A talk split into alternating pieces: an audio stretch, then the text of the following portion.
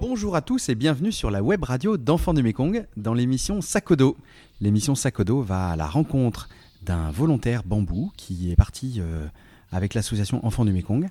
Donc un volontaire qui a fait le choix de donner un an de sa vie pour les enfants, pour l'éducation. Et euh, c'est le cas de Xavier que je rencontre aujourd'hui dans la région, des- dans l'état des Chin Hills en Birmanie. Xavier, j'ai la joie de, de t'avoir avec nous aujourd'hui. Alors Xavier, pour te présenter, tu as 25 ans, tu euh, viens de l'île de la Réunion et tu te retrouves dans cette euh, région très montagneuse des, des Chin Hills au nord-ouest de la Birmanie. Est-ce que tu peux nous dire un peu ce que tu fais ici? Bah, bonjour Guillaume, merci de m'inviter pour commencer. Euh, alors l'objectif, l'objectif général de ma mission déjà, c'est de faciliter l'accès à l'éducation dans un but, c'est qu'ils arrivent à s'émanciper, qu'ils arrivent à être autonomes, indépendants par leurs propres moyens. La plus grande partie de ma mission consiste à, à gérer des projets de développement. Donc c'est des constructions d'écoles, etc. Alors, les, euh, ça peut être des constructions d'écoles, des constructions de, de, de boarding house. Donc, euh, ce qu'on appelle des boarding house, c'est des foyers dans lesquels les élèves viennent étudier, ou d'autres projets euh, de véhicules pour aider les enfants à aller à l'école, etc. Mais euh, dans ma région, ça consiste surtout à construire des boarding house. Donc, les boarding house, c'est ce qu'on. En, fait, en France, c'est ce qu'on pourrait comparer à un internat.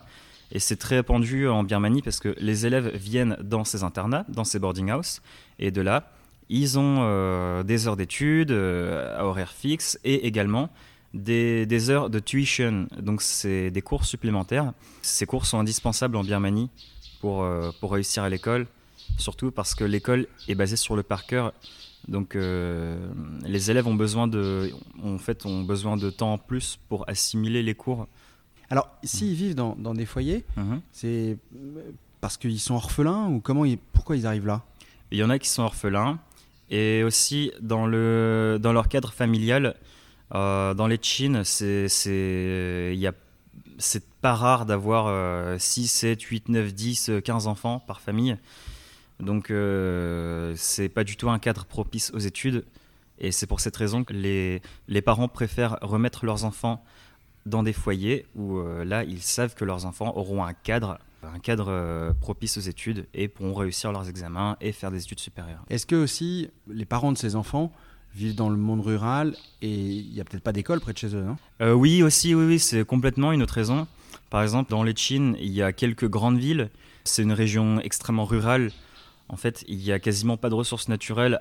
Il y a du bois, sauf qu'il est soumis à la réglementation du pays et du coup, euh, c'est très difficile de le commercialiser. Et il y a aussi euh, le maïs, mais le maïs rapporte pas grand-chose. Et il y a aussi, maintenant, ils cultivent ce qu'on appelle le elephant, le elephant fruit. C'est une espèce de, de pomme de terre qui rapporte un petit peu. Oui, c'est une région rurale et du coup, il n'y a pas forcément d'école dans, euh, dans leur village. Donc souvent, les élèves sont obligés d'aller dans d'autres villages ou dans d'autres plus grandes villes. Et là, on trouvera des foyers. Et là, ils pourront aller au lycée et, euh, et continuer leur éducation. Donc c'est une région qui est très montagneuse. Toi qui Oui. viens de la Réunion, ça te, ça te change pas vraiment, non? C'est- Euh, non, c'est ouais, clairement, parce qu'il y a la, la- la nourriture, il y a plein de fruits et légumes qui sont pareils. Euh, bah ouais, les fruits et légumes, et puis euh, après au niveau climat, euh, il fait un peu frais quand même euh, dans les Chines, euh, c'est en hauteur, il fait froid. C'est plus vrai qu'à la Réunion. Ah oui, clairement, ouais, ouais. Alors toi qui parles chinois quasiment couramment, tu es assez doué avec les langues. En- dans les Chines, on parle quoi? On, on parle des dialectes, Je crois qu'il y a 53 ethnies dans les Chines. Donc 53 langues. Bah non, c'est pas exactement 53 langues, mais euh, il y a peut-être la moitié en termes de dialectes, il y a peut-être euh, ouais, une trentaine de dialectes. Et du coup, euh, ça c'est une difficulté en plus pour les élèves à l'école, c'est que ils apprennent, enfin dans leur famille, ils grandissent avec leur dialecte, sauf que quand ils arrivent à un certain stade à l'école, je crois que c'est à l'équivalent de la sixième, middle school, là ils vont commencer à avoir, ou même plutôt, je me rappelle plus exactement, mais à l'école, ils vont commencer à avoir l'enseignement dans la langue nationale, le birman. Et donc, c'est voilà, c'est une difficulté en plus qui justifie qu'on euh, qu'on les soutienne dans leur éducation. Tu as appris quelques mots de birman? Ouais, ouais, ouais. Tu peux nous dire euh, Ok. Mingalaba, nekandela, euh, ah, nekande, nekande, sapibila, ah, sapibi, ba sadele. ah, C'est tout un, tout un discours qu'on a. C'est ce qui revient tout le temps, c'est bonjour, comment ça va? Euh, T'as fini de manger? Oui, non Qu'est-ce que t'as mangé? Et voilà. Et, et en Chine, tu sais dire quelques mots? Euh, en Chine, euh, pff, je sais dire bonne nuit dans un des dialectes, je sais dire, ah, je sais dire l'alcool, je sais dire le you, ça c'est Amindat, l'alcool qu'on boit. Je sais dire Kanye, ça veut dire alcool de maïs dans un autre. ouais, pour l'alcool, je connais un petit peu. Ta famille va être rassurée d'entendre oui. Oui, Alors, revenons un peu sur ta mission. Donc, tu vas, toi, dans différents villages pour suivre des projets de construction et aussi pour, pour suivre des, des, euh, ce qu'on appelle des programmes de parrainage, c'est ça? Oui. Alors les programmes de parrainage, il y a deux types. Bon, pour faire simple, il y a les, les parrainages collectifs. Là, on aide une structure, donc notamment euh, une boarding house. Euh, un, prêtre ou quelqu'un, n'importe qui, accueille 20 enfants dans sa boarding house, mais qu'il n'a pas les moyens de leur donner des, des, cours supplémentaires ou de la nourriture ou des lits, etc. Nous, on va l'aider à ce niveau-là. Et sinon, il y a les parrainages individuels. Ça aide les enfants surtout qui n'arrivent pas à payer leurs frais de, boarding house à une échelle individuelle. Et une fois qu'ils auront fini leur scolarité, euh, enfin jusqu'au lycée, ensuite, ce parrainage va leur servir à faire des études supérieures, des, que ce soit des études euh, à l'université ou des trainings euh, manuels. À chaque fois que tu vas dans un village, qu'on travaille, qu'on agit dans un village, c'est avec des responsables locaux qui sont, qui sont bénévoles dans, les régions, dans la région des, des on travaille euh, exclusivement avec euh, le diocèse de Haka, donc euh, avec l'Église catholique. Et bah oui, on travaille, c'est soit on travaille soit avec des prêtres, soit avec des sœurs. Et oui, bah bien sûr, ils sont, c'est totalement, c'est, comme nous, mais pour toute leur vie en fait, leur mission, c'est ça quoi la différence. Fait, pour faire simple, certains ont sûrement entendu parler de Sœur Emmanuel ou Mère Teresa. En fait, tu travailles avec plein de petites, de petites Mère Teresa un peu partout. Complètement, c'est, complètement ça, oui. Mmh ça doit être incroyable, non, de, rencontrer ces personnes qui ont donné leur vie pour les plus pauvres, en fait. Oui, oui, complètement. Euh. Il y en a un qui t'a marqué ou... Euh, bah, En fait, euh, bon, plus généralement, c'est les sœurs avec lesquelles je travaille. Si elles n'étaient pas là, on sent clairement qu'on aurait des gros soucis. Parce que elles sont très proches, que ce soit, elles sont très proches des familles, elles sont très proches des enfants. Et en fait, souvent les familles, quand les familles arrivent plus, les parents arrivent plus à s'en sortir, ils vont voir soit euh, les prêtres ou les sœurs, ils vont leur dire bah voilà, euh, euh, mon mari est parti, on m'a mise dehors, ou bien ah, bah, on fuit, on a peur parce qu'on fuit tel conflit, etc.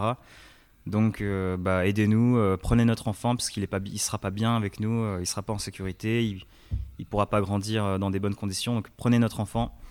Et c'est là que les sœurs et les prêtres interviennent. Bah là, je pense. Euh, c'est le dernier recours. Quand tu as vraiment des, des, situations les pires. En fait, dans, cette région, il n'y a pas beaucoup d'aide. Euh, bon, déjà, c'est une région pauvre. Et du coup, le, les personnes qui peuvent venir en aide à ces familles, en premier lieu, c'est l'Église. Donc, euh, quand les familles seront sous l'eau, auront besoin de, de, de faire appel à quelqu'un, ça sera en premier lieu l'Église. Il n'y a, pas 45 ONG, euh, clairement, hein, dans cette région. Euh, et, nous, on travaille dans plein de villages différents. Et il y a peut-être d'autres ONG, mais qui travaillent très localement, de manière euh, beaucoup plus. Enfin, sur, une ville ou un village. Tu vas très souvent donc, dans les villages, rencontrer les familles.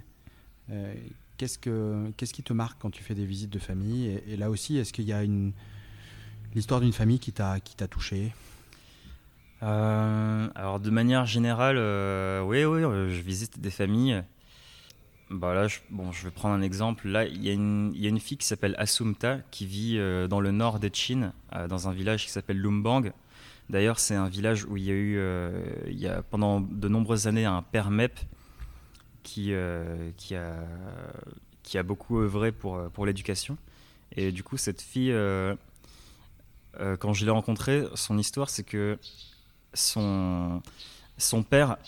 Alors, ses parents se sont rencontrés. Comment, la rencontre, c'était comment? Le père travaillait sur un chantier dans l'état de Chine. Du coup, il a rencontré la mère. Et du coup, ils ont eu Asumta. Et à ce moment-là, euh, bah, bah, comme ça arrive, hein, il n'a pas voulu assumer et euh, il, s'en est, il est reparti chez lui. Au début, elle a élevé seule, les, toutes premières années de sa vie, la mère a élevé seule Asumta. Mais après, euh, elle s'est remariée. Et ce qui se passe dans cette région, c'est que quand un couple se remarie, comme c'était le cas d'Assumpta, le, père n'accepte pas les enfants de sa nouvelle épouse. Donc, euh, donc, euh, Donc Assunta a été rejetée. euh, complètement. Maintenant, Assumpta habite chez ses grands-parents. Je l'ai rencontrée, c'était il, y a- il y a quelques mois. Elle habite chez ses grands-parents et malheureusement, sa grand-mère est morte euh, il n'y a pas longtemps. Sa mère a eu euh, du coup un nouvel époux et euh, beaucoup d'enfants, je sais plus, peut-être 5, 6, 7 ou plus. Et le truc, c'est que euh, elle habite euh, à peut-être euh, 50 mètres de Assumpta. Du coup, euh, tous les matins et tous les soirs, quand Assumpta va à l'école, bah, elle passe devant. Et ouais, je me dis, euh, ouais, la pauvre, euh, ça doit pas être évident de. Enfin, de, de savoir que. Et de ne plus recevoir d'amour de sa mère. Ouais, complètement, ouais, ouais. Et, donc cette petite Assunta, elle a été parrainée et c'est ça qui lui permet aujourd'hui d'aller à l'école. Complètement. euh, là, euh, elle suit euh, les, les tuitions, donc les cours supplémentaires. L'école est gratuite dans ce village, comme dans beaucoup de, villages, mais ça suffit pas pour réussir à l'école. Il faut des tuitions et c'est là que, que EDM peut l'aider, c'est à ce niveau-là. Donc le parrainage lui sert à aller à des tuitions dans un des foyers de, qu'EDM accompagne. Et, euh, Un autre volontaire mhm. m'expliquait qu'en fait l'école est gratuite, mhm. mais comme les enseignants euh, gagnent mal leur vie, ils ont tendance à donner une partie des cours à l'école publique et à dire pour réussir les examens, il faut venir à mon cours complémentaire le soir. C'est ce que tu appelles des tuitions. Et donc, Mhm. pour euh, nos filleuls, les, les enfants les plus pauvres ne peuvent pas accéder à ces cours complémentaires. Et donc, le parrainage permet finalement de, de- de réduire une inégalité. Complètement, complètement. Pour les élèves qui n'ont pas les moyens de, comme tu viens de dire, de d'aller, de- d'avoir, de recevoir ces tuitions, EDM leur permet de, bah, de- d'y avoir recours.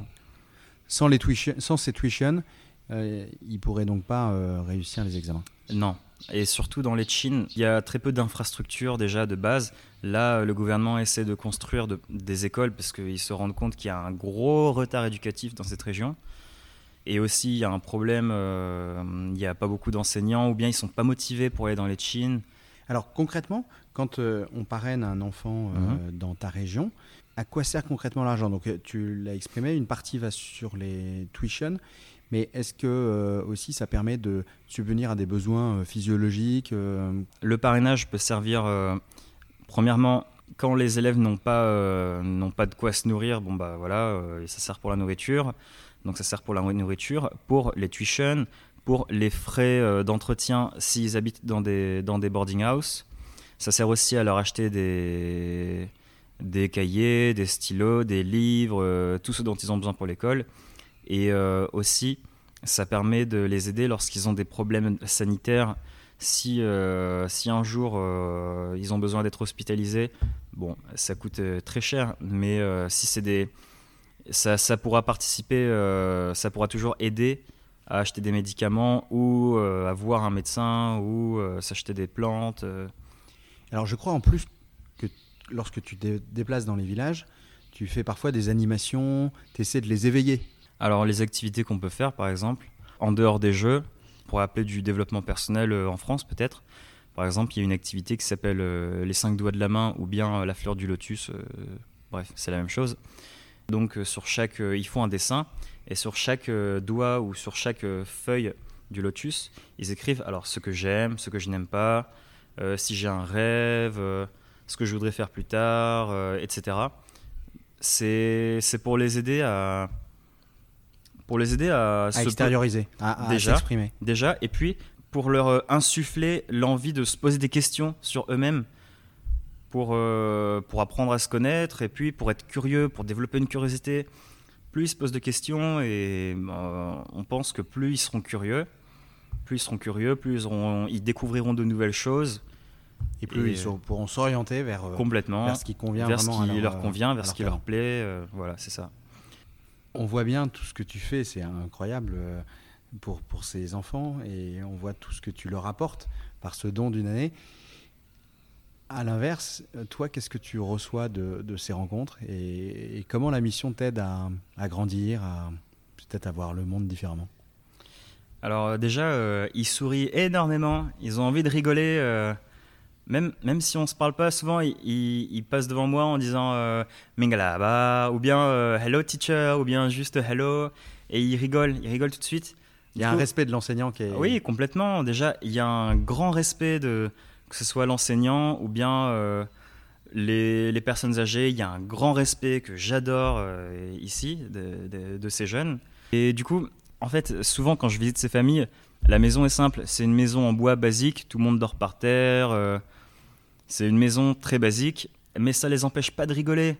Et ils ont envie de rigoler, donc bah moi j'ai envie de rigoler avec eux. Du coup, euh, bah, on, joue à plein de jeux. On joue à chat, on joue au béret, à l'épervier, on fait des foot. Euh, garçons, filles, tout le monde, on fait plein de jeux. Bien même les courses en de, dans des sacs de riz euh, ou des sacs à patates. Mais ils adorent ça. Et du coup, on, fait plein de jeux. Et ils ont envie de rigoler. Et du coup, bah, moi aussi j'ai envie de rigoler. Du coup, bah, c'est génial. Du coup, j'adore faire des jeux avec eux. Parce que bah, j'ai envie de. Enfin, je suis un gamin moi aussi, du coup, euh, coup, euh, j'adore faire des jeux avec eux. Ça marche, ça marche trop bien et euh, ça leur fait plaisir, ça me fait plaisir. Du coup, c'est un bon. Ce qui est génial, c'est de, de, vivre cet instant présent et d'être. oui, c'est ça. D'être heureux avec ce qu'on a finalement. Et ouais, complètement. Ils ont, c'est ça, c'est ça, complètement. Ils ont pas grand chose, mais ça n'empêche pas de rigoler. Donc, bah voilà, faut rigoler. Pour conclure, est-ce que tu as un une requête, un message à faire passer à nos auditeurs? Tu es libre. Euh. Enfin, j'ai l'impression, ce qui compte ici, c'est euh, bah, être en bonne santé, être bien, avoir un toit, avoir de quoi manger. Tout le reste, c'est superflu. Peut-être qu'on peut se concentrer plus sur ces choses importantes. Et peut-être que le reste, euh, bah, je sais pas, nos addictions aux jeux vidéo, pour mon cas par exemple, ou bien des trucs superficiels le reste, c'est pas important. En fait, il faut pas. Si on a envie de faire ce genre de choses, faut, faut juste, faut juste y aller, faut juste y aller, et puis c'est tout. Faut pas trop se poser de questions, je pense. Euh. Donc engagez-vous. Ouais, c'est ça complètement. Engagez-vous comme volontaire, comme parrain peut-être. Est-ce qu'il y a sur tes zones des endroits où tu as besoin de, de parrains? Euh, bah, dans tous les villages à peu près, euh. dans tous les villages où on a des programmes, il y a des besoins de parrainage.